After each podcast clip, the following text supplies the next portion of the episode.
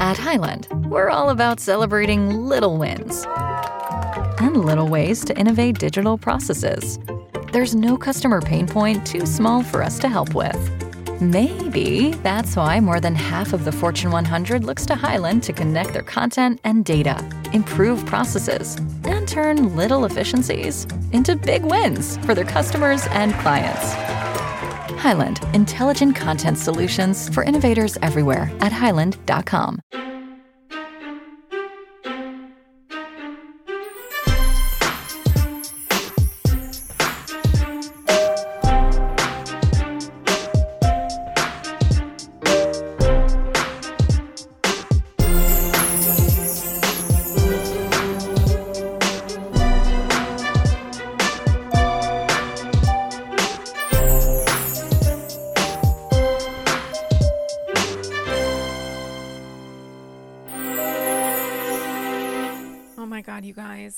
It is late Wednesday night. It is quite literally one in the morning.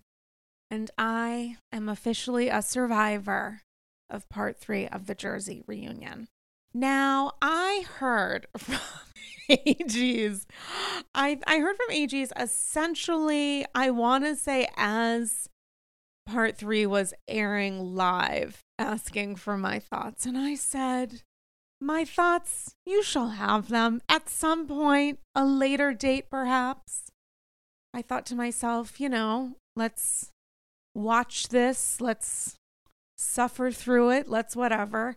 And then I heard honestly more about people's feelings after finishing.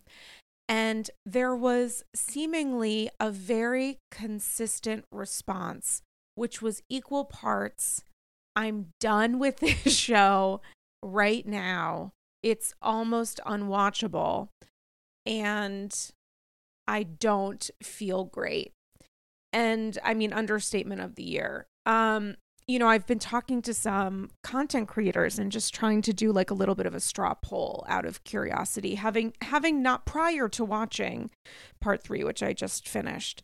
Um, and I watched the Peacock Uncensored version. Hello. Um, but I reached out to a bunch of content creators and I was just curious, you know, where do you see yourselves? Are you team Tre, team um, are you a tree hugger? Are you or or team Tre? Because some team Tres do not identify as tree huggers, and we respect however you choose to identify in the standum.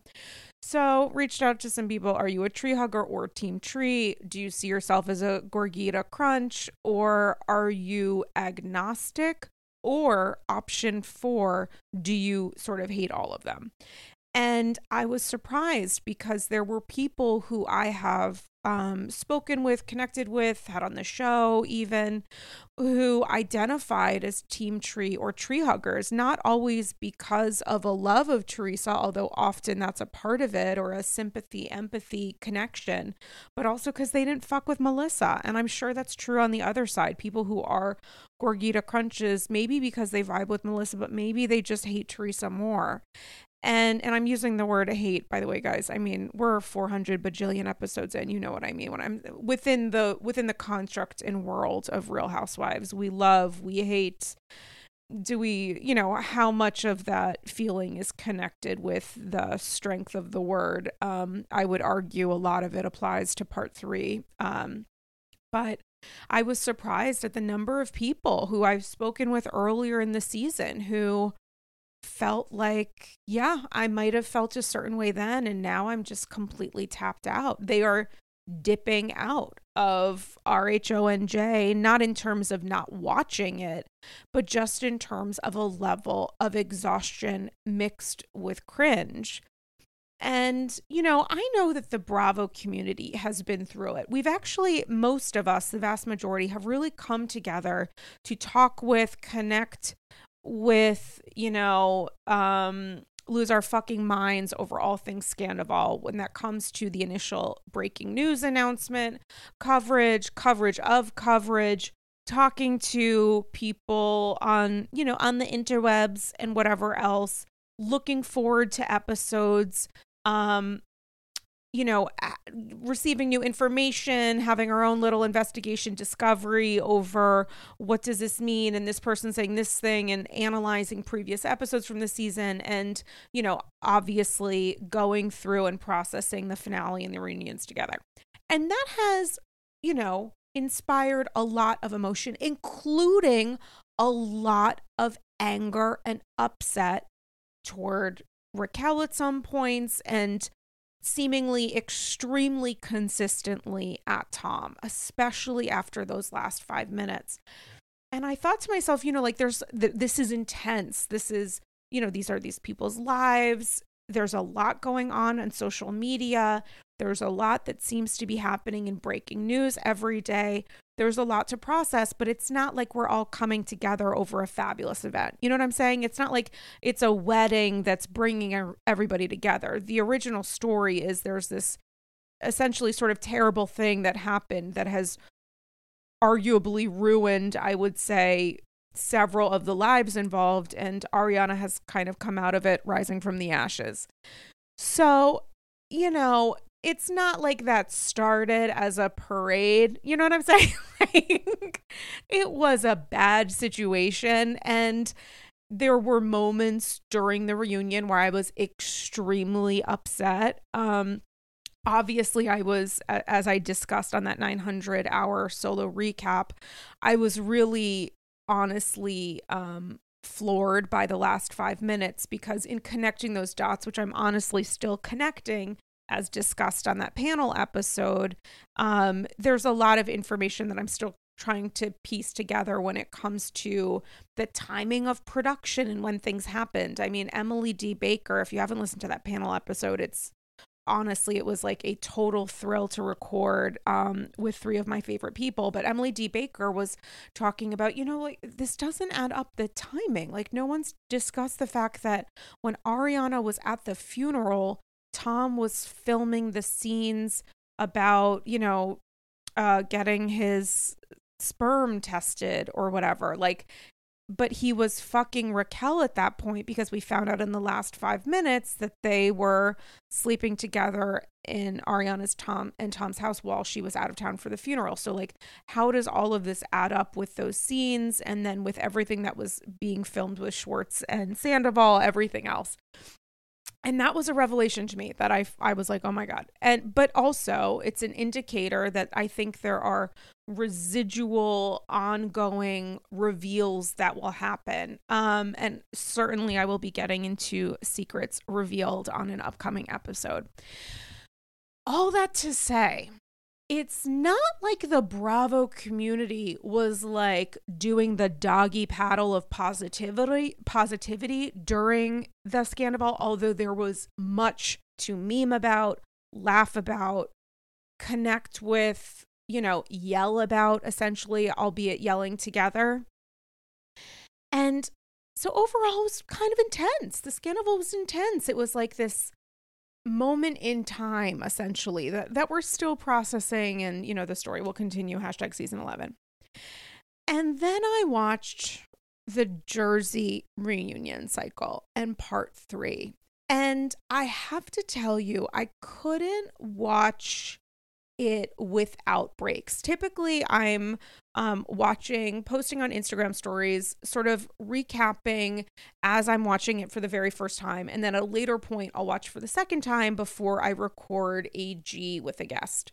Because the first time I'm like doing shit, my focus is everywhere, and oftentimes I'll miss pieces and I need to go back. And when I watched tonight, I was like, I don't really want to do that because I've heard from so many people that it's really intense and I just kind of want to focus. And then what I found myself doing was pressing pause, walking around the coffee table in my living room at one point to like blow off steam or whatever. Sipping my decaf Harney and Son cinnamon, cinnamon spice tea with two different kinds of frothed almond milk you know, just praying to God that it would end. When there was 12 minutes left, I was like, this is going to be the longest. I think it actually ended up being 15 minutes.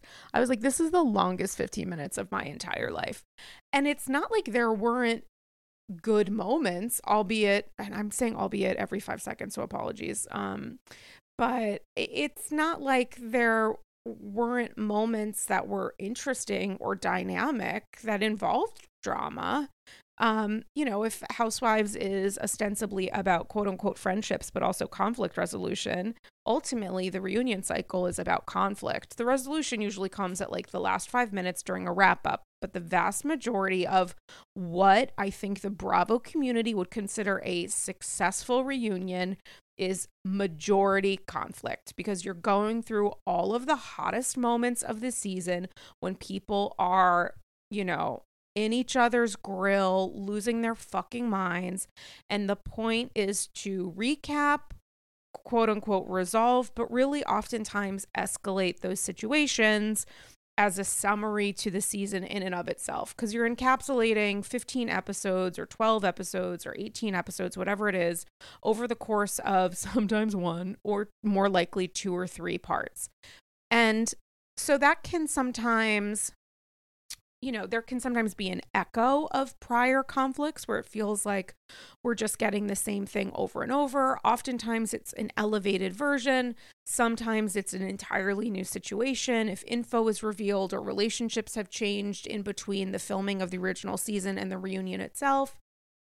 Or what I feel like I experienced tonight, which was just the deadening void of I mean, if I'm going to be in- incredibly honest, the deadening void of a little bit of fear, honestly, of what I was watching take place. And I heard from people really who reached out and messaged me prior to me watching and were like, I was really upset. I cried. People were really, really upset because there was a visceral sense of, I think, discomfort more than anything of what was taking place. Now, before I kind of get into this, a couple just kind of maybe Captain Obvious summaries or explanations or anything else. But the purpose of Andy's Girls is, as you guys all know, essentially at this point, is to discuss the psychology behind what we're watching on TV. And what we're watching on TV, the opinions that we form, our views and understanding of what's taken place are to me in many ways formed by our own experiences in life. And those experiences in life, to me, typically influence um, and play a major role in how you feel or what you believe happened on screen. So when we talk about and oftentimes argue or or god forbid listen to each other and have a conversation, it is incredibly typical and I think normal that five people can watch an episode of any given housewife show or discuss a housewife, maybe the entirety of her career on Bravo or even a single season long or sometimes episodes long arc, and have diametrically opposed opinions about how they value that person, whether or not they connect with them, who that person actually is, and oftentimes even how they've behaved. Because one person saying, Well, this happened on this episode another person can have a very different view of quite literally what they watched happen on screen. Because when we're watching this stuff, we're carrying with us all of our experiences in life, oftentimes personality prejudices, triggers, um, connections, disconnections, relationships, toxic and otherwise. And there is almost, it would be unnatural at this point in the Housewives universe for, let's say, half a million people to watch the show and everyone be like, they're bad and end the conversation there. Because even if, by the way, you agree with someone that you both like Teresa, the chances are very strong that you like her for different reasons and that the person that you like is different from one stand to the other. I've to to me personally, I always get a little confused when I see people talking consistently about how they view their love and admiration for a housewife without it ever changing, regardless of the temperature in the room or their behavior as seasons go on. If the mo- motto and mission of Andy's Girls is normalize changing your mind based on new information, the key word there is new information. And what I think personally is most interesting to me someone whose own experiences in life inform the ways that I talk about housewives and the the foundation of Andy's Girls. That's all based on what I'm interested in talking about. The fact I bring this up, the fact that I went to school for theater, where I say I got a degree in thoughts and feelings, just the way that I communicate in my daily life and things that I've experienced, traumas that I have gone through from childhood on that to me um, have really shaped a curiosity and uh, in many ways an empathy toward many people, but also sometimes just like personality prejudices where I'm like, ooh, this person reminds me of somebody I know in my life, and I'm not going to go any further. And maybe I'm going to dislike them because I'm like forming a connection between two very different people based on a perception of who someone is, which might be entirely wrong.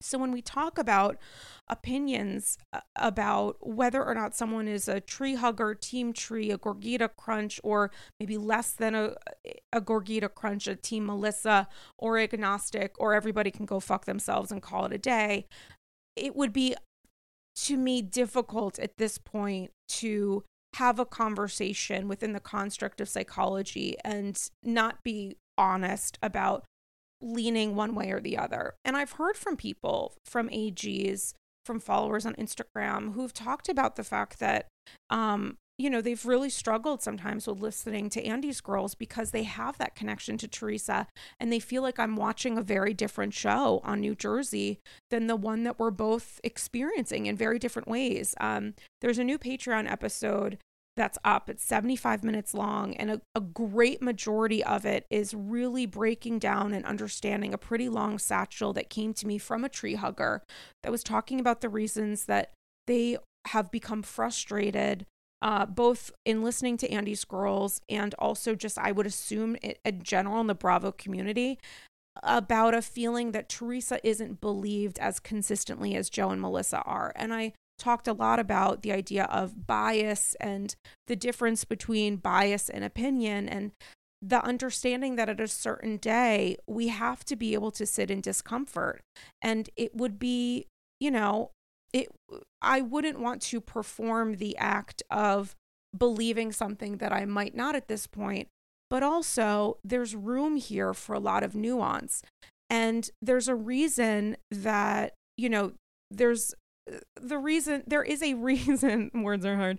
There's a reason i think that conversation especially this season has become somewhat siloed because a lot of content creators some podcasters have not just writers have not discussed New Jersey as they have other franchises because the standum is so incredibly toxic and it's interesting because we discussed the toxicity in this uh, amongst the Real Housewives of New Jersey audience. I agree. I think it's among the most toxic Bravo communities that exist. It's unfortunate. It happens from all sides.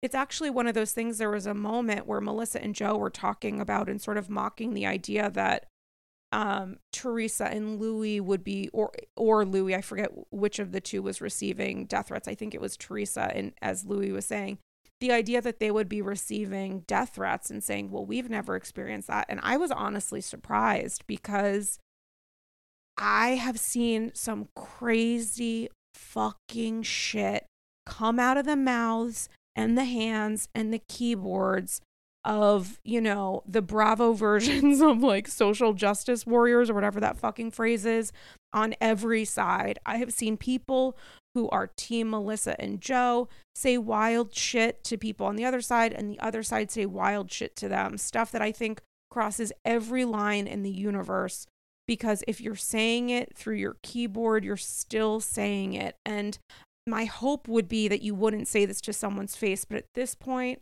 in this universe, in this the year of our Lord 2023, Chris Manzo, Sutton Stracke, whoever's the deity that I'm referencing for this year, I I don't even know if that's the case anymore. I used to be able to say, you know, is this something that you would say to someone's face? And and the unfortunate part is I, I don't actually know if that would be the barrier that it uh, that I would hope it would still be. Um, but all this to say there's a lot of toxicity that happens and a fair amount of what a person could refer to as bias but i think that has such a negative connotation and it's intended to be one. I think, you know, we could talk about the idea of bias, but really focus on just allowing ourselves to either sit in that discomfort of hearing another person's feelings or just kind of like listening to what one person has experienced or more than that and just try to figure out, you know, like if I disagree with them, I wonder I wonder what's behind that instead of starting with I think you're wrong because that's where the conversation can die. That's that's where conversation ends. The idea of like instead of I have a different perspective and I want to share it, these are the reasons that I think you're wrong. I don't know. I don't know how I don't know whether that provides an open ground in which to really talk about New Jersey, which is why so many people in the content creation world have not. And I fully respect that decision, by the way. I think just for their own mental health, that's probably a good idea. But speaking of mental health, so I'm getting all these responses from people saying that they were really upset from the episode. And I was talking to friend of the pod, Tracy Morrissey, um, this afternoon. I went to the um, Project Run, a Project One Runway panel between the um, judges on Project Runway and a fashion editor at the 92nd Street Y, which is this amazing space um, on the Upper East Side. And so while in line for this panel event, which was honestly very funny and they kept referencing how the show has like a lot of light and i was like oh my god i think i'm going to be a project runway stand this season because i think we could all use a healthy dose of it but um so you know in line i was catching up with tracy and some other um some other friends who i had texted saying you know if you if you could identify with the side, what side would you be on? And hearing from so many people that like regardless of how I felt before. It's just a fucking mess. I was talking to Tracy and we were we were just kind of texting about the fact that you know there are a lot of people who watched the finale. Tracy had a uh, sorry the I always keep, I keep calling it the finale of the reunion, but who had watched part three, Tracy included. I had not at this point. Who were saying it was like more, it was worse than the early seasons of New Jersey, and I was saying to Tracy, that I found that really shocking and surprising because I remember the early seasons of New Jersey as being almost unwatchable. When um, AG started, any of those earlier conversations on about New Jersey, even conversations of recent, uh, talking about those dark, like the dark ages of RHONJ, the storm cloud for the soul over Franklin Lakes, seasons three and four are like really tough to watch. I don't know that I would say it's good television. I've seen them the multiple times, not in a while, because I don't know why I would put myself through that. I know what's happening, and it's just a little bit of a mess. It's people screaming at each other, and you see a family in full fracture. And it was upsetting, especially when Kathy was added, Rosie was added, there was a cousins element. So it was like this anger within the Gorga family was coming from all sides. Then friends were getting involved, and it was just it was it was unpleasant shall we say and could be upsetting for a person watching and then I watched tonight's finale. And I just, again, finale to the reunion. I'm so sorry. And I just thought to myself, like, this is one of the most stressful, upsetting parts of a reunion. I don't know if I would even call it reunion cycle. I think the part three sort of stands alone and hopefully stands apart in just being so stressful to try to sit through and worse to me than three and four. I mean, from a position of normalized changing our mind based on new information, any kind of like bewilderment or confusion that I felt earlier tonight, you know, this afternoon, whenever, about why three or four wouldn't be worse than whatever the fuck season we're in now. I think 13, I don't even remember. It's just it's almost inexplicable how much odder and grosser this current reunion cycle is. And if there was a conversation that I would love to have that I think is maybe a difficult one too, it would be to have a conversation with people who are team Tre who do not see any red flags all over the fucking place when it comes to Luis. Because I have spoken to a number of people who identify as tree huggers and Team Tre who are freaked out by Luis Ruelas. And I've got those messages, I've had those conversations and those texts prior to um, them even watching uh, what I watched tonight.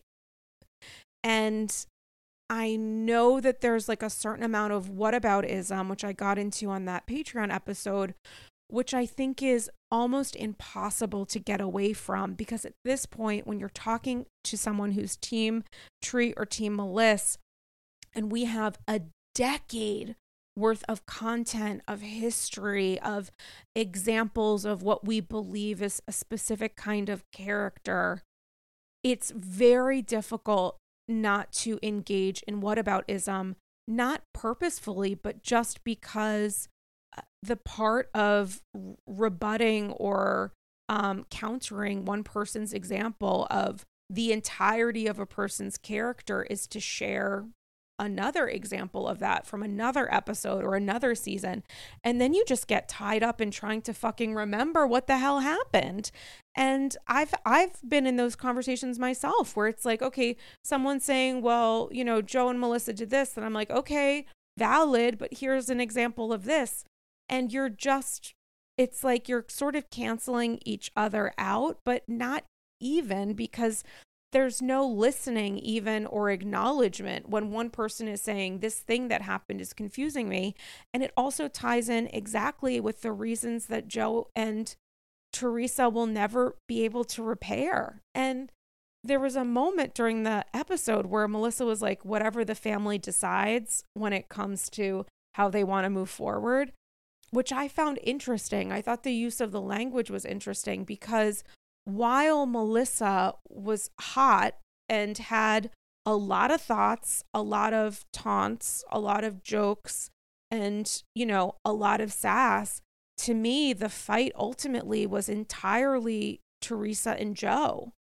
Like, I, and I think that's part of the problem because Joe was seemingly a an integral part of New Jersey at this point the husbands on New Jersey are so much more a part of the foundation of storyline within the construct of families than any other franchise by far. There is no other franchise that is as close or as connected to the family structure with a specific place for the spouses who often film separately from their scenes with separate storylines, often one against each other or two together, whatever else, than any other housewives than any other housewives franchise slash event. And ultimately, I think part of the problem with this fight is that while obviously Melissa and Teresa are warring, and that was a part of the season, I feel like Melissa, in many ways, is the surrogate for greater issues between Teresa and Joe which to me doesn't negate what Melissa has experienced, the fact that she has agency to have her own frustrations, stand on her own with her own anger or whatever else, with issues that she has with Teresa and issues that Teresa has with her. But ultimately, ultimately, rather, the stakes are all around Teresa and Joe. That is the reason to me that it's the show is so upsetting to watch and apologies to like Teresa and Melissa, but Teresa and Melissa no longer speaking is neither here nor there to me at this point because when they talk to each other, when they spoke toward the the tail end of the season, maybe middle on, or even I guess arguably beginning on, knowing what we know about the preseason conversation meeting between Luis, Teresa, and Joe, if they stop talking to each other, regardless of how that works from like an operations perspective with filming and whatever else, I mean, what are off a duck's back? Like, hate to say it, but it's not like these women ever liked each other they say, or Melissa says, you know, I love you. I don't know that Teresa said in response, I don't begrudge her for it. I just think at that point she had run out of words because everyone was so fucking exhausted. And it's like, first off, what does love mean when it comes to that? Does, when you say you love someone, does that mean you time with them. Like literally fill in the dot instead of love. It's like I just there's so much family history here and I've known you for so long. You you could care about them. Yeah, you could definitely I assume, I guess, I understand rather, love them, but the way that they experience love with, with each other is like a second thought. The love is not active. The love is a part of their history together, a part of their familial structure, a part of their, I guess you could call it bond.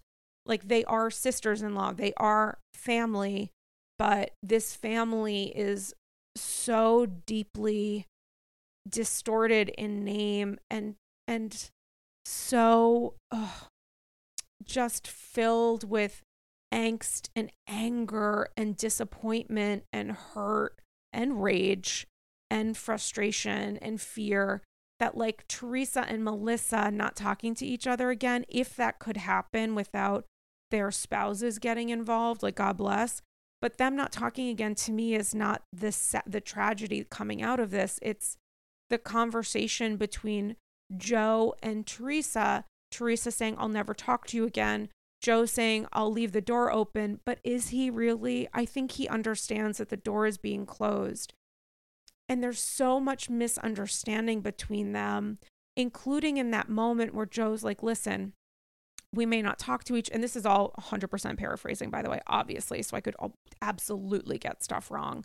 Um but joe is saying essentially you know um uh i we might not talk but you know god forbid and i'm jewish so i have to like knock on something because i'm so fucking neurotic but like god forbid toy toy toy like you are in a car accident or whatever else and you're in the hospital i would run to you which i believe he intended to mean as as a sign of like, we might not talk, but if you were in trouble, I would come be with you, I would support you.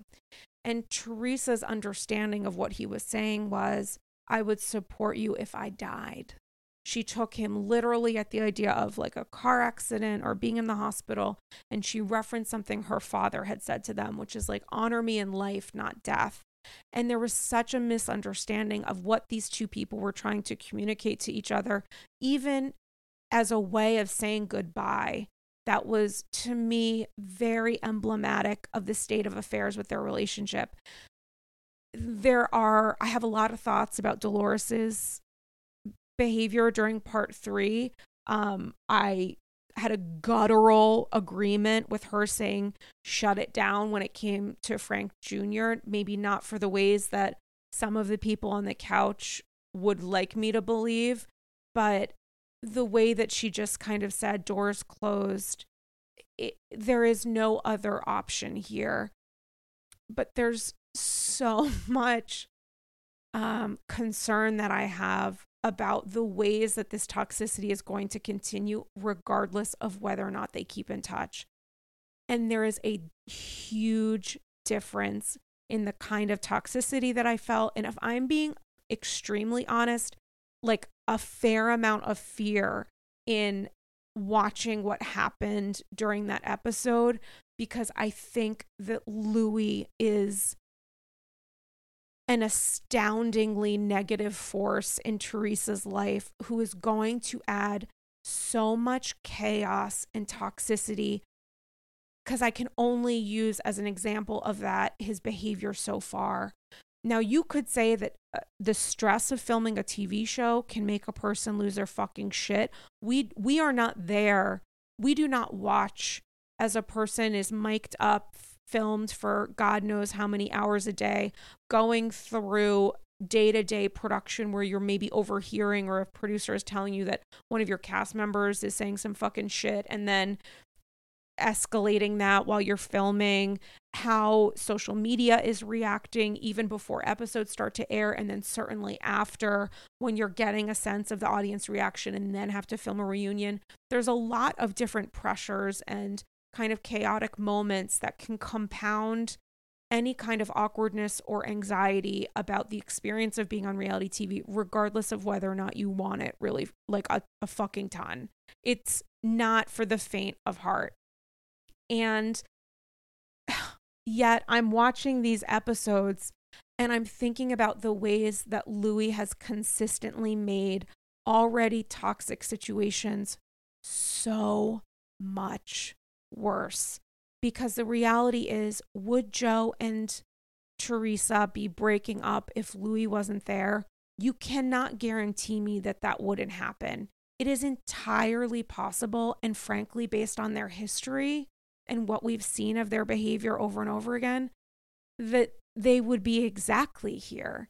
Not specific to the level of toxicity felt or the examples of what's been going on with PIs and whatever else, but there's a pretty decent probability that at a certain point they would revert back to the original sin, which is potentially Joe and Melissa joining the show behind Teresa's back, and Melissa feeling like Teresa never had hers from when she started to date Joe on. It's just the original sin of New Jersey. That is something they will never get past. It it is possible that the healing and connection these siblings felt, especially after their parents died, happened in the wake of that death, in the morning, in which, you know, when you go through that a kind of life shattering loss like that, people look at each other in a different way. There's sometimes a built in empathy that maybe didn't exist prior that happens because you're reaching out. You want to connect with maybe the only other person in the planet who could have an understanding about the level of loss you feel because it's specific to your parents and the life that you shared together, your childhoods. Teresa saying to Joe, We were best friends. I don't know that she's, you know, you could maybe say that as maybe young adults, but Joe was dating and with Melissa at not a super young age, but like, you know, you're essentially young adults. I would assume Teresa and Juicy Joe as well. I assume when she said we were best friends that she was referencing moments from their childhood and teenager years, even. And to me, that's a part of history that they will share forever. And maybe they can idealize in whatever way works best to mourn or console themselves or use as a weapon against their sibling of like you used to treat me better. You used to see me first than you are now.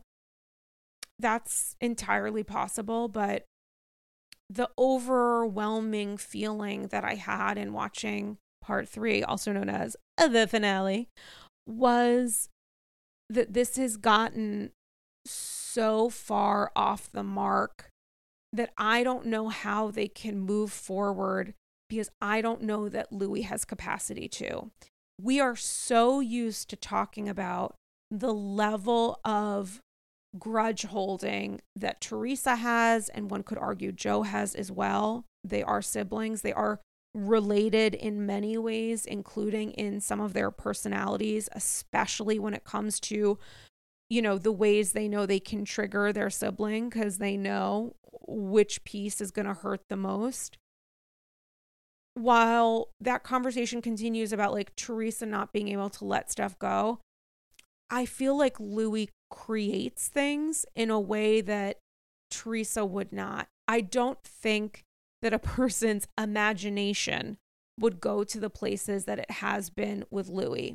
And while there have been any number of storylines on other franchises about an investigation, about you finding out information, one could argue that the ways that Jen Aydin was characterizing Margaret's behavior is a friend on friend version of whisper campaigns, trying to get any kind of um, information, whatever else. There are versions of that that exist on other franchises. That is not new. What to me is new is the level of escalation, harassment, harm, and absolute concern I feel about the examples shared by the cast with, you could say, edited silence potentially on the other side. Because I don't think we got any information from Luis that mattered about really rebutting what, for example, America's sweetheart John Fuda said. about the fucking art, uh, the envelope that Margaret had. I don't think that envelope just had that one folded piece of paper with a shot of um Luis's phone number and if it did that's a waste of manila. Like I I assume that there were other documents there and John Fuda had a fucking like goddamn phone book which kids if you're listening to this now a phone book is pieces of paper that included phone numbers in which you could search by a person's last name and their first name and potentially call them and find out there was a different person with the same name who is who you were originally trying to contact. I think there was a lot there and there was information that John shared about even the nature of calling a prison and the way that you can very easily trace back the original phone number. Some of this stuff is like so bad. like let's let's say that Bo Dietl did some stuff and was behind some stuff. I don't think this is a walking a walking advertisement for the Bo Dietl PI agency or I don't know what else. Um, you know, Luis continuously threatening all of the guys and some of the women on the couch with like you know what's coming or it's gonna come or i'm gonna get you whatever he was saying consistently throughout the um, episode which andy didn't uh, acknowledge because honestly how could he? He he was literally truly just trying to survive and god bless that man for sitting in the middle. I mean the way he yelled at teresa i was like he could have, you know, aimed his body at the center and yelled at everybody. But yeah, I'm sure that's something he will think about in the future. I thought in the moment it was necessary. It was unfortunate for Teresa. He apologized after, but I think she was the surrogate for fucking everybody, especially Teresa, Luis, I guess, and um Joe and Melissa. Because the thing with Luis is he's not really an interrupter. He's not like a fast moving but enormous like fucking steamboat ship thing like Joe Gorga where it's difficult to get out of the way when it's coming towards you cuz it's just filled with so much.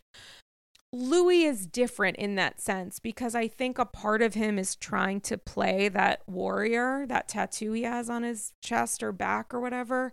He's he's trying his best to be namaste and it's working out so poorly for him because of what he has seemingly uh, allegedly done.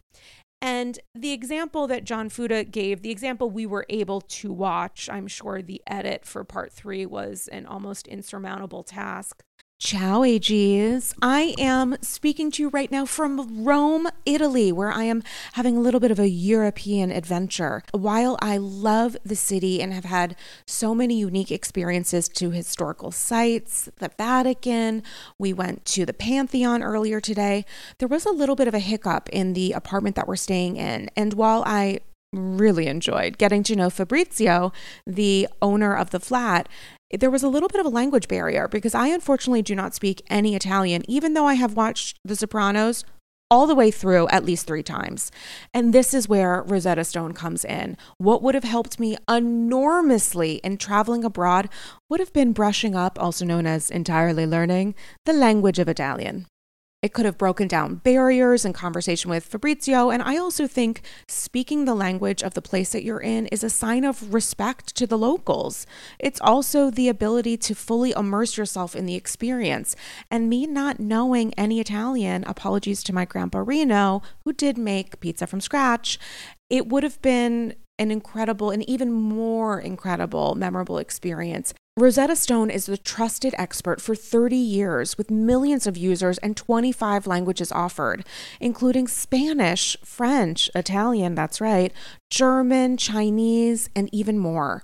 Rosetta Stone immerses you in so many ways. There are no English translations, so you can really learn, listen, and think in that language you want to learn.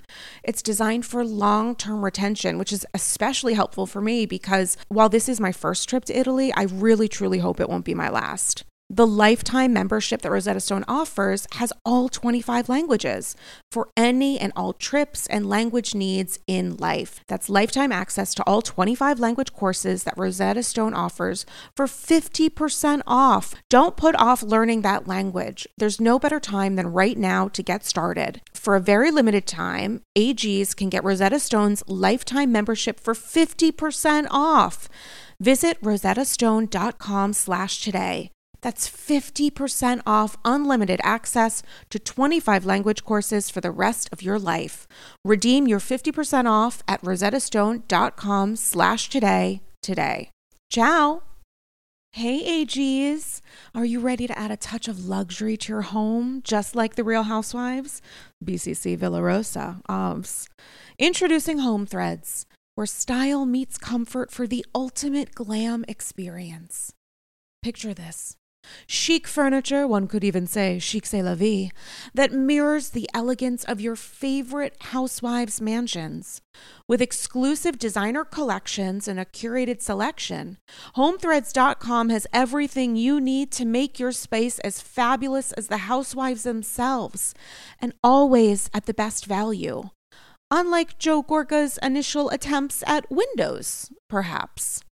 Now, I have to tell you, I know that Padma is no longer on Top Chef, and may her memory be a blessing, but nothing has made me feel better prepared to host future seasons and potentially even iterations of Top Chef Upper East Side Edition than the Henckels clad 10 piece stainless steel cookware set in silver that I got, along with a two piece stainless steel ceramic nonstick fry set from Zwilling, thanks to Home Threads. It makes me feel like I am finally ready to be a top chef one egg over easy at a time. They're gorgeous. They look great in the apartment. For someone like me who lives in New York City, which with a very small space, what I have in my kitchen is important because guests who come to visit me see it. And I'm so, so thankful to have discovered Home Threads because now I feel fully prepared to make eggs a la francais. Head over to homethreads.com today and live your best Real Housewives life. Go to homethreads.com slash Andy's Girls and get a code for 15% off your first order. Again, that's homethreads.com slash Andy's Girls for a 15% off code off your first order.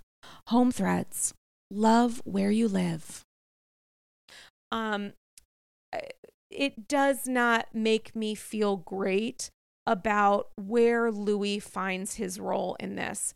And the thing that I find particularly unnerving is based on some of the experiences of his exes, including one relatively recently, very recently, in fact.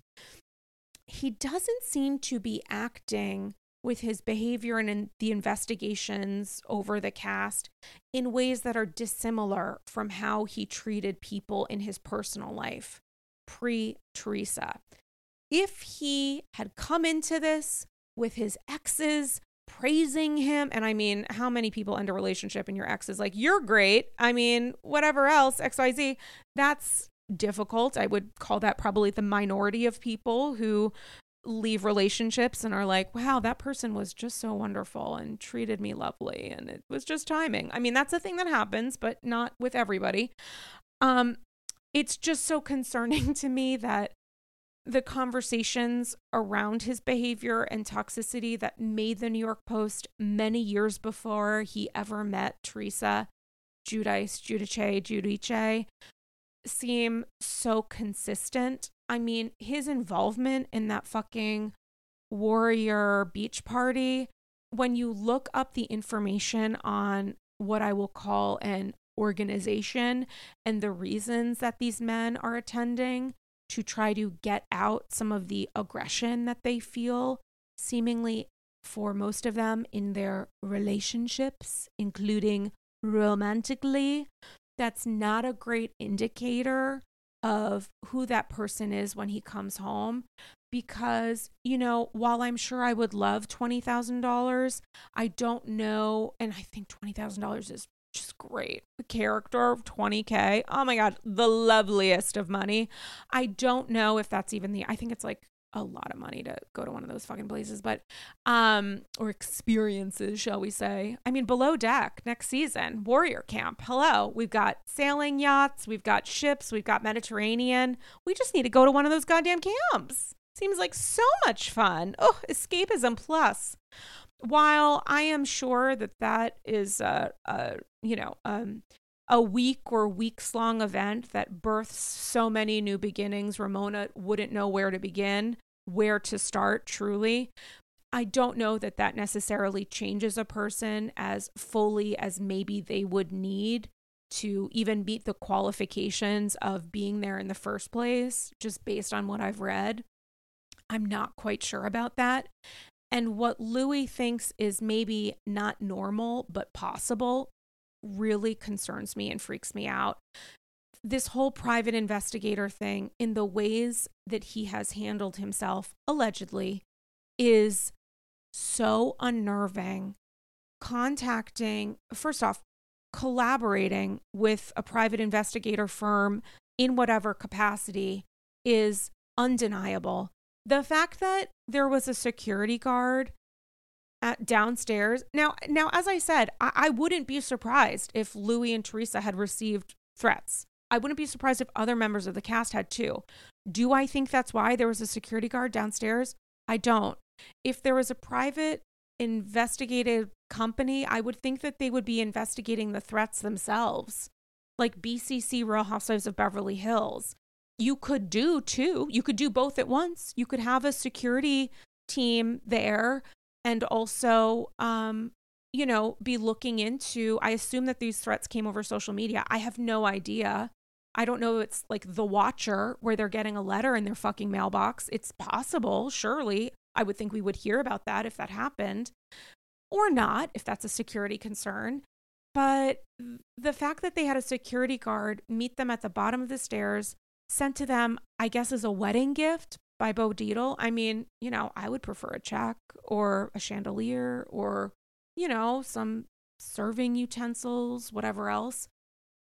Getting that security guard as a gift by Bo Dietl, who also has said a lot about how he sort of like doesn't work for free and didn't have investigations done on the cast. I don't, I sort of at this point don't believe Luis or Bo.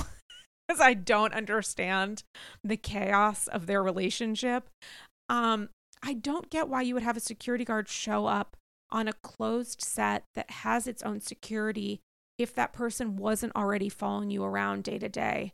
If Luis and Teresa had threats and knew that they were coming to a closed set that included security and producers and everything else, what had they communicated to production prior to that day? Has this person been staying on their property, making sure that they stay safe as everyone deserves, most especially Teresa? Like, and I mean like most especially everybody else, but you know what I'm saying.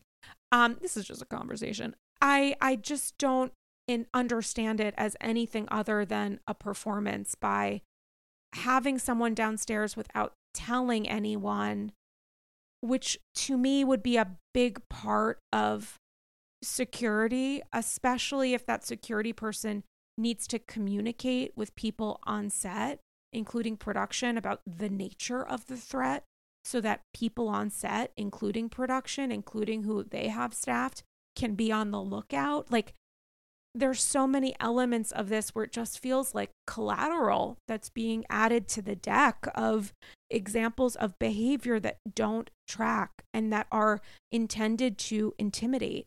And I felt like there were so many examples of that. I mean, reaching out and having a phone number traced back to a, a subcontractor of Bo Dietl for that prison communication ring or whatever else confuses me about Bo and Luis because if Bo is saying he wasn't paid by Luis and didn't do any investigations, what is this considered? Is it just harassment? Like, what's considered an investigation? How much of this is semantics?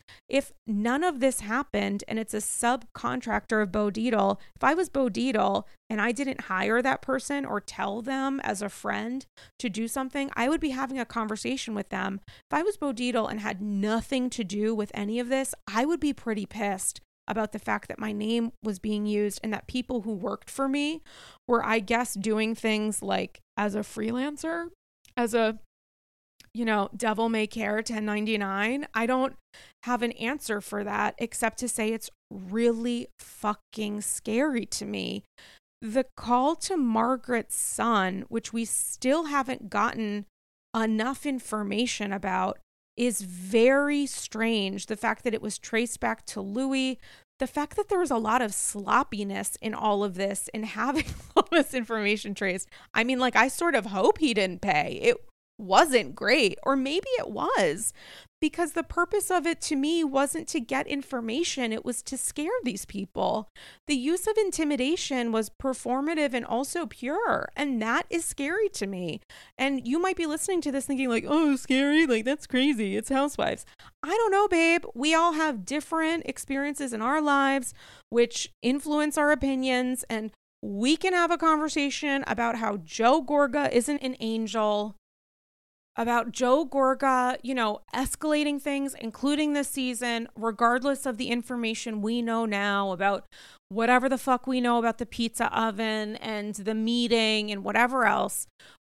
We can talk about Joe Gorga not being great at several points and being complicated and sometimes behaving poorly. It it doesn't negate what Luis is doing. It's just an illustration to say, like, you could talk about the ways that Teresa won't let things go and whatever else. She would never be doing what Luis is. They would never think about it. The reasons that three and four are so dark is because you're watching a family fall apart. There's a lot of pure upset, hatred, um, dismissal, denial, hurt, again, fear that is like overflowing on those episodes. It's really tough to watch. That being said, what the the conversation that is happening is so bad. You know how I know that? Because the cast is so fucking quiet.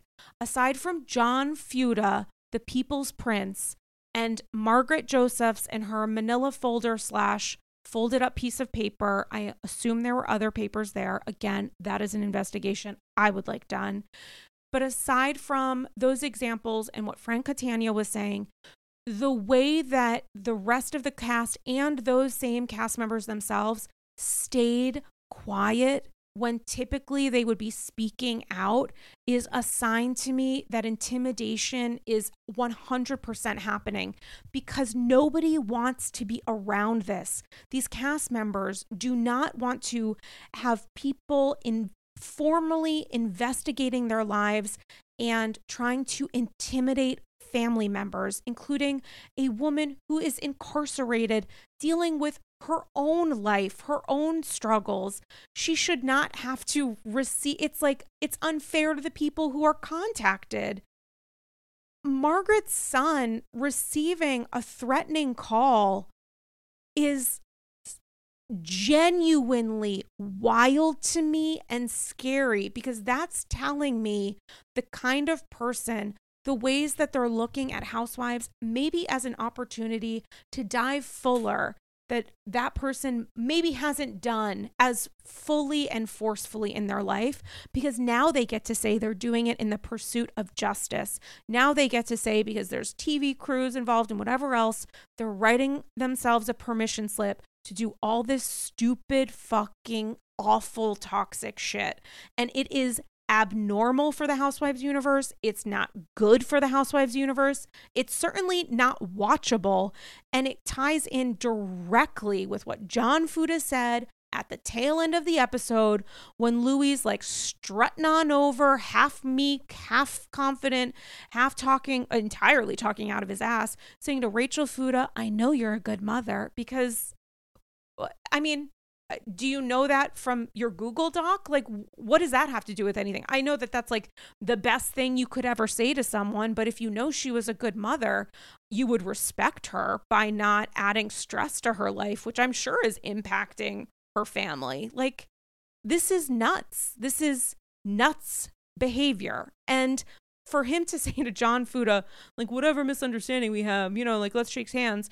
John Fuda's response was entirely spot on. If you wanted to be my friend, if you wanted to be friends with me, you would be honest and you're lying right now. But Luis could never be honest because of the response of the cast and the fact that he knows this isn't good. And yet, nobody is really, except for, I guess, a lot of people, talking about the fact that his response to everybody was not to rebut with any information. And I'm putting the pizza oven stuff in another category to be discussed another day because there's so many complicated aspects to it. I watched the after show. There's more information shared on that. I need to digest it, much like I guess a skinny pizza or Nono's pizza or whatever fucking thin crust stuffed with bullshit that I would enjoy and also, you know, like maybe some mushrooms by which I mean the kind of mushrooms that go on the pizza, but at this point, anything's possible. Just get me out of this world. By which I mean Franklin Lakes and like into Orange County and other places, and apparently now Project Runway. But with what's happening? Where am I? With the Luis stuff, the way that John Fuda said to him, like own your shit. Like that's how you if you want to be man to man with me, be a man, be honest and tell the truth. But Luis knows that he can't. But he's still using the threat of information while saying he has none against these people. None of what he said made sense.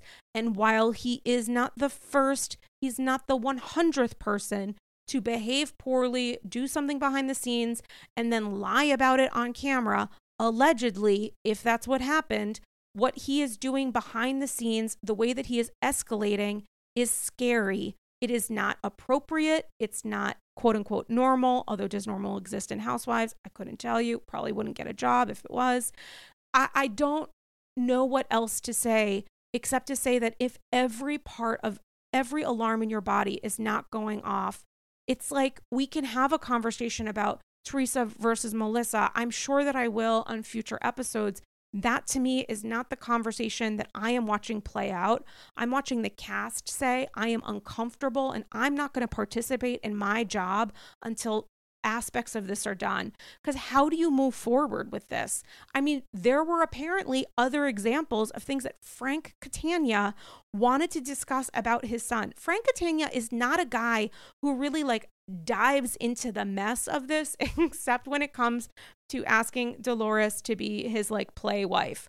Aside from that, and being like, let's never break up, even though we've been divorced for however many decades, aside from like aspects of, you know, maybe how he really feels and also being a part of Housewives, he's not to me the kind of guy who's to like escalate, look for a battle. He's just in his bunny outfit without a shirt, teaching Brittany that American is also English or whatever, and just like calling it a day.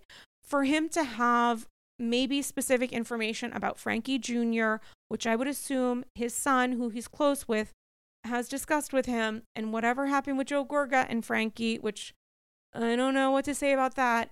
That is concerning to me about whatever happened. And Dolores's response to me is the exact indicator of why Real Housewives of New Jersey is going to have a big fucking problem next season if Teresa is back, which I hope she is. She shouldn't lose her job because her husband sucks. But my God, I don't know how you get out of this because this is who Luis is. Regardless of how much money he plays to throw sand on a beach and send a tearful video to an ex, it's this is who this man is. This is how he has fun. He was like, I mean, fill in the blank of what I'm thinking on that couch. You cannot tell me he wasn't having the time of his life, except for when he was almost held to account. And there were moments where he was dead ass fucking quiet, including the Frankie Jr. of it all, because something happened when that business that Frankie was working for shut down, when his employment was no longer, that wasn't great. And not great is better than not good because I think that something happened that was not good. And Dolores's response to me spoke volumes. Dolores saying, you know what? We're not talking about this. You're not talking about Frank Ju- Frankie Jr., little Frankie, little Frankie, young Frankie, Frankie Frank. We're not having this conversation. Ex husband, shut the fuck up. Joe Gorga, shut the fuck up. We're not talking about this anymore. Talking about the fact that Luis was a great employer or whatever. Frank had a job. He has a better one now. God bless. Let's keep it moving. To me, was not a denial of whatever Frank or Joe were going to say, but it was her saying, I do not want my son involved. If I was her, I would have said the exact same thing. And I said out loud to my fucking TV screen while watching, trying not to have the entirety of my insides spiritually curdle. I would do exactly the same thing because you know what Luis sees when he hears about someone's child? A potential opportunity to fuck with them. I, if I, I mean, God forbid, if I had a kid, if I was in a little family structure, living my absolute best life, excuse me, nanny of the year, thank you so much. My life goal is to be a badass aunt. But, you know, if I change my mind at whatever point, if I had a kid, Sarah Jr., Sarah the third, because I would have Sarah the second and then Sarah the third, maybe one without an H just to, you know, keep things sassy. Um, I would say the same thing. I would say the same thing if I was in Dolores's position. He had a, a great job, keep it moving. I would do the same thing that Frank, little Frankie, Frankie Jr., Frankie Frank is doing on social media, responding to an Instagram account that's closely connected with Teresa and um, Luis, the asking him, "Did you have a good time at your job?" and him responding and saying, "Yeah, it was great. He was a great employer, super happy. Keep it moving." Regardless of whether or not that's true. And going based off of Dolores's instinct and the other parent who's heavily involved in Frank's life and is also a former lawyer, um, I if I was Frank, I would be calling my dad as well. You can't tell me that Dolores was saying that because she thinks Luis a great guy because you could see the look in her eyes was like I do not want my child involved because regardless of whatever happened and what they will say, I don't want them used in the future. I don't want them hurt in the future. And I'm going to protect them first and foremost by telling everybody, including that child's father, my ex husband, to shut the fuck up. I would have done exactly the same thing. And I think that's one of the reasons why the rest of the cast was so quiet. I think that's one of the reasons why Joe Gorga, regardless of how you think about him, said at the end of the episode, let's just say goodbye.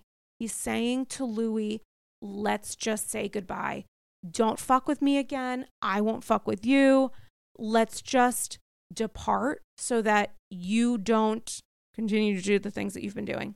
What is concerning to me is that Luis maybe understood and agreed with that, but can you ever separate when there are thousands of people, tens of thousands of people acting as a surrogate for whoever they stand online? like Luis believing, don't fuck with me and I won't fuck with you. What happens if he never hears from Joe Gorga again, but hears from hundreds of Joe and Melissa stands every day? I would think that is going to inspire him to act out and escalate, which is concerning to me. It's one example of the ways that, like, this is not going to end when it comes to the kind of behaviors that have been happening because Luis wasn't unmasked in that way. I don't think that would be possible with him still married to Teresa. She has so much invested in him in every single way, including like all of the hope that it, we would not be open up to, we would not be open for conversation. And there were so many inaccuracies in what he said, sometimes between one sentence and the next, that didn't make sense including about that meeting that he had with Joe and we didn't believe it and it was only about one one affair but oh wait there was a second. Like it, that is such a small example when it comes to everything else. It's just so dark. Like it, a cast member should not have to experience this and not have to be concerned that they're being investigated and not have to receive so many threats that Joe Gorga called out and Frank Catania called out. Like, you're threatening me right now. The way he said, like, let's play or whatever, I assumed he said that to Joe Gorga, which, like, wasn't great. The fact that he said it to Margaret was very concerning to me because he doesn't see a bottom. He just thinks that these are examples of why he's smarter than everybody else. He's smart enough in his mind to hire investigators or to have investigators or to have friends or friends of friends do him favors. He's smart enough potentially to make some calls, including, like, quite literally some of the calls that were discussed on this episode. He's just that smart. And I don't think he would see stopping this as anything but a sign of weakness. And I don't know that he has capacity to, because there are so many examples from other people who have been associated with Luis in romantic relationships or whatever else who have echoed this kind of behavior, including before, well before he ever met Teresa. So you can't say they're just like fucking around and trying to get attention for fame because this is well before Teresa was ever in the picture which is why I don't blame her for a lot of this, and also why it's really hard to focus on what we should be talking about ostensibly, which is, I guess, Teresa v. Melissa, aka to me, Teresa v. Joe, because everything else is so wild.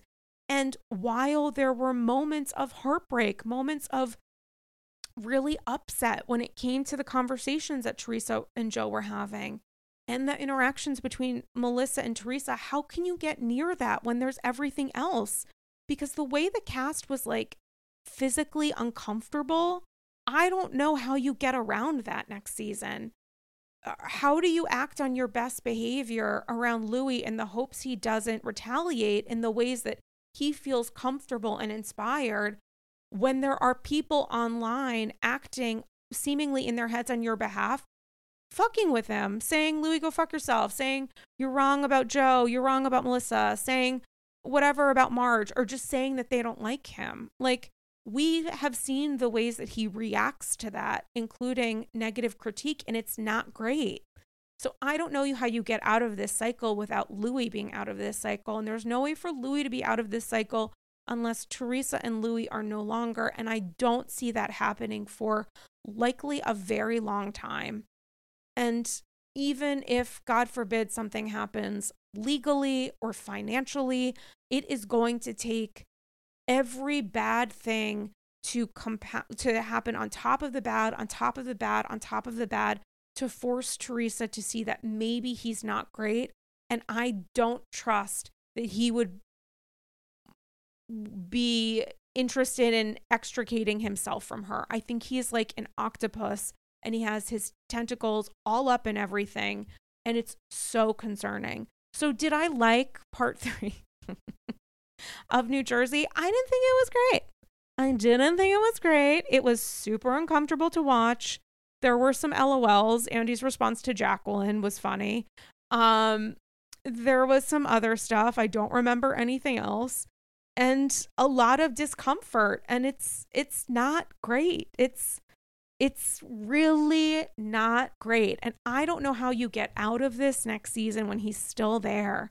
Because we've seen him play Namaste, and it just, you can't, eh, that can't last 15 episodes. And there's always going to be someone who's doing something against him, regardless of whether or not that's actually happening. Like the level of paranoia that exists that might be connected to elements of truth of like someone is talking behind my back, maybe someone is talking to former friends, whatever else. Is that equal to the response? No, but that's the point. He's always going to come back 10 times worse. And because he has these weird fucking connections or the interest, honestly, and the permission, he's given himself permission to do this. He's normalized it. And I assume in his head, has normalized lying about it because it's too important for him to be like, I did this. He understands that on its face, it probably doesn't look great, but I assume that he thinks he's doing this for the greater good to protect Teresa, AKA himself. because she is now an extension of him. She is a part of him. When people are coming for her or how they think of her is how people think of him. And I'm sure the opposite is true, but not to that extent. So, what do you do here with this? I don't know. I I don't you know, I I don't know how production deals with it. I don't know what conversations they're having or if it's just like a resignation and like this is just going to be how it is and our job is to follow this. Like I don't know how much responsibility they bear from a production perspective. I don't mean literally as far as contracts, but just like even in trying to sort this out cuz at a certain to a certain extent it's like Teresa chose this man and now he's here and now we all have to watch. We're all being forced to watch The Real Housewives of New Jersey. That's just how this works. And as an almost completionist, I absolutely will be watching next season. I don't have any idea how it's going to go. I assume that Teresa and Melissa will be back. I assume that Joe Gorga and Luis will as well. I don't know what kind of conditions production might be putting in place of like maybe don't harass or intimidate or whatever else family members, wink, wink, which we know you haven't done, wink, wink, but now would not be a good time to wink, wink start. I don't know what to do with it. I don't know what to do, how you handle it, or anything else. But more to come on part three on the next episode. This is just my triage gut response. But connected with that response, I thought of something that we could all use, starting with myself. It's something I did during a previous episode that you might remember as the sound of all, coined, by the way, by friend of the pod, Ryan Houlihan. There is another event that is now going to take place, and I would like to take a moment and pay attention, please, because this is a meditation on the Real Housewives of New Jersey. We are all Many of us, I guess, I would think the vast majority, are a little bit hot and bothered to a certain extent, regardless of where you see yourselves and who you feel most represents your level of maybe enjoyment or connection or interest, who you align with, where you want to see the story moving forward, and whether or not you fucking hate Melissa, Joe, Teresa, Luis, or maybe some of those other people who are technically a part of the cast. There's been a lot. This part of the reunion, to me and to many people, was quite stressful and in many ways upsetting. And I know that in these times of, of stress and discomfort, the best way to process it is by letting go, really grounding yourself in the foundation of what began with the Real Housewives of New Jersey, a story about families some engaging in, you know, light mortgage fraud, but I mean, you know, things happen, okay? Documents are hard. I want us all to take a moment and process the nicer parts, the perfect ingredients that exist on Real Housewives of New Jersey, and a hope that we can hopefully move forward. So take a moment, close your eyes, imagine you're at posh fashion show. Danielle Staub has just asked you for your social security number. You see me there with my husband, Chris Manzo. We wave from our thrones. Keep your eyes closed. Ground yourself in your body. You're sitting on some sort of rented chair paid by God knows who at a ballroom, I'm sure adorned in gold and silver and cream. Someone is bringing out a filet, a rubber chicken, some brock, and by that I mean the steamed vegetable and not Scheana's husband. Close your eyes. They are currently closed, but close them again. Close the clothes behind the clothes. And breathe in through your nose. Count one, two, three, four, 4.5. Hold them. Hold that breath for that period of time. 4.5, 4, 3, 2, 1, and breathe out. 5. Now we've raised it half a point. 4, 3, 2, 1. Let's try that one more time. Breathe in through your nose. One, two, three, four. Back we are to 4.5. Hold it for that same amount of time. 4.5, four, three, two, one. Breathe out through your mouth. And let's think of some moments from Real Housewives of New Jersey and some things that might make us think, reflect, God forbid, the impossible dream smile, especially after the most recent episode. Some moments that harken back to the past, the history, the celebration of Real Housewives of New Jersey, of this little show in a little town called Franklin Lakes, and the dream that things can get better. And remember, think of these things. Think of being inside the serene universe of the Posh Fashion Show. Posh Fashion Show. Say that eight times fast. Don't, please don't, because you're focused on meditating. And remember, you're surrounded by models or whatever and people fighting. Maybe someone's weave is on the floor, but those strands of hair represent the growth of time and really a sense of adventure that hopefully we might currently feel or will feel again.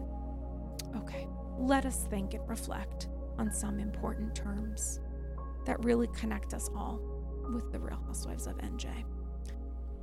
Prostitution whore, Kim G, Love Bubble, Sprinkle Cookies, Camp, my four daughters, Audriana, Milania, Gabriella, and Gia. Sister in law. Thick as thieves. Wakile. I'd take a second with my family. Redone home. The brownstone. Blackwater. Frank Catania's new teeth. Love Bubble. Jen Aydin's original furniture. Juicy Joe. Piece of shit, coke every day. Green with envy. Grandma Wrinkles. Kim D. Teresa's wedding hair. You're garbage. Inaudible screaming. A shirtless Evan Goldschneider. Chris Manzo, my king. Teresa's wedding hair, which I maybe said before, and if I did, it's worth it twice.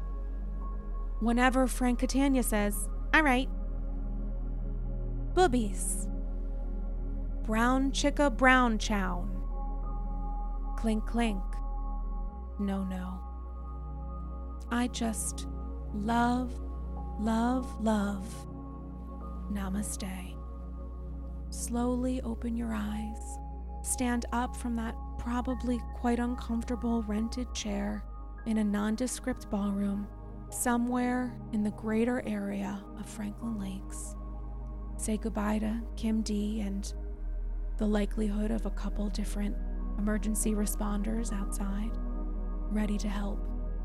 Walk back to your car, open the door, make sure you have your driver's license and not Joe Giudice's brothers, and drive home, and also to the future of maybe Andy's girls, but really the real housewives of NJ. On that note, guys, I wish you healing. I wish you namaste. I wish you a new Andy's Girls this weekend. And the hope that whatever happens and whoever stays married, hopefully we will find ourselves next season after a healthy amount of time, a nice little break in the schedule, a cast that can come together, maybe not as family, but as a part of the Bravo universe as they should remain. All right, guys, you can listen to that Patreon episode I mentioned, which includes a big response to a tree hunger and, and a lot of insight and hopefully shared perspectives on the AG Patreon. The number one way to support the pod $2 a month gets you my love, gratitude, and sass. $5 a month gets you all of that and two bonus episodes. And $10 a month gets you four bonus episodes. Oftentimes, those episodes are more than an hour. There's also a premium tier called the People's People's Couch, where you can record a Patreon episode with me, yours truly, and talk about absolutely whatever the fuck you want. I've also had people participate in that premium tier who don't necessarily want the episode to be made public. They just want to talk to me one on one and have an incredible AG chat, which I love to do because I love to connect with you and talk to you guys and get your thoughts. I have a Scandoval Satchel Spectacular. The episode that I mentioned on the Patreon is actually part one. Part two goes up this weekend. I'm very excited for it. I have, I believe, 18 satchels of gold, your thoughts and feels, questions and concerns about all things Scandoval and VPR, and I'm excited to unpack them with you. And you can send me your satchels of gold after you give me a follow on Instagram at Dame Galli. Thanks for listening to this episode. I know that New Jersey is potentially one of the most difficult uh, conversations to have within the Bravo community. And for some ungodly reason, I felt inspired to continue having it. Um, and I appreciate all of you for listening, including if you don't disagree, especially if you don't disagree, because hopefully we can get used to disagreeing with each other without acting or reacting in a punitive measure and just understanding that the purpose of all of this, hopefully, is to learn something about maybe our experiences watching TV, maybe just enjoying them, which is also incredibly valuable, especially in the world in which we're living. And, you know, if we're so lucky to find value in what we're talking about, I mean, all the better. I don't know that you could ask for anything more. On that note, it is absolutely af- well after two in the morning. This is your wake up call. Galli does mean some form of rooster in Italian. Someone did fact check me um, completely appropriately. It's like some kind of rooster or something. Anyway, I guess I am done crowing. this episode, which might be the new way to identify my cackle. Um, thanks to all of you. And I so appreciate the combos that we're having on AG. And, you know, oftentimes understanding and not devaluing when a person speaks out with maybe even, God forbid, a little bit of anger. It's sometimes how we process and sometimes how we can even bear witness to what we just watched but I'm really excited to talk about Secrets Revealed with you. I have an incredible guest with a lot of thoughts and feels about the vindication of Ariana Madix coming soon. And of course, another AG classic talking about Orange County, Atlanta, Vanderpump Rules, and yes, New Jersey. So look out for that. All right, thanks, guys. Bye bye.